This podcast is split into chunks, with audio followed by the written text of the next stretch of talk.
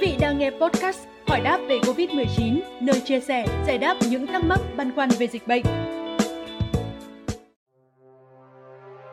Thưa quý vị, sự xuất hiện của biến thể mới B11529 hay còn được biết đến là biến thể Omicron đang gây rung chuyển toàn cầu.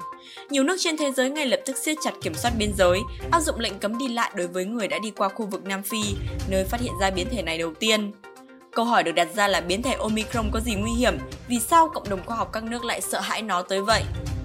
Theo đó, biến thể Omicron được cho là có tới 50 đột biến, trong đó 32 đột biến trên protein gai, nhiều gấp đôi số lượng trên biến thể Delta và là phiên bản virus đột biến nhiều nhất từ trước cho tới nay.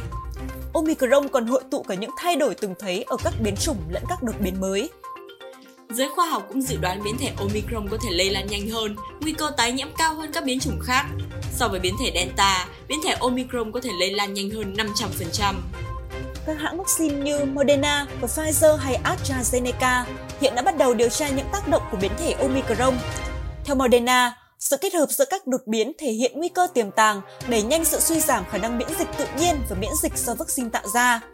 Nếu vaccine COVID-19 hiện hành và liều nhắc lại không đủ để chống lại biến thể SARS-CoV-2 mới, giải pháp khả thi là tiêm nhắc lại với liều lượng lớn hơn.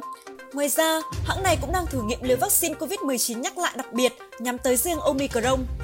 Trước những lo ngại về một đại dịch do biến thể mới gây ra, hiện vẫn chưa có bằng chứng nào cho thấy Omicron gây ra bệnh nặng hơn các biến thể SARS-CoV-2 trước đó và cũng chưa rõ Omicron có thể lây lan từ người sang người nhanh chóng như thế nào.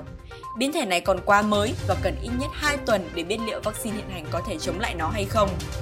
Thông tin vừa rồi cũng đã khép lại chương trình ngày hôm nay. Xin chào và hẹn gặp lại!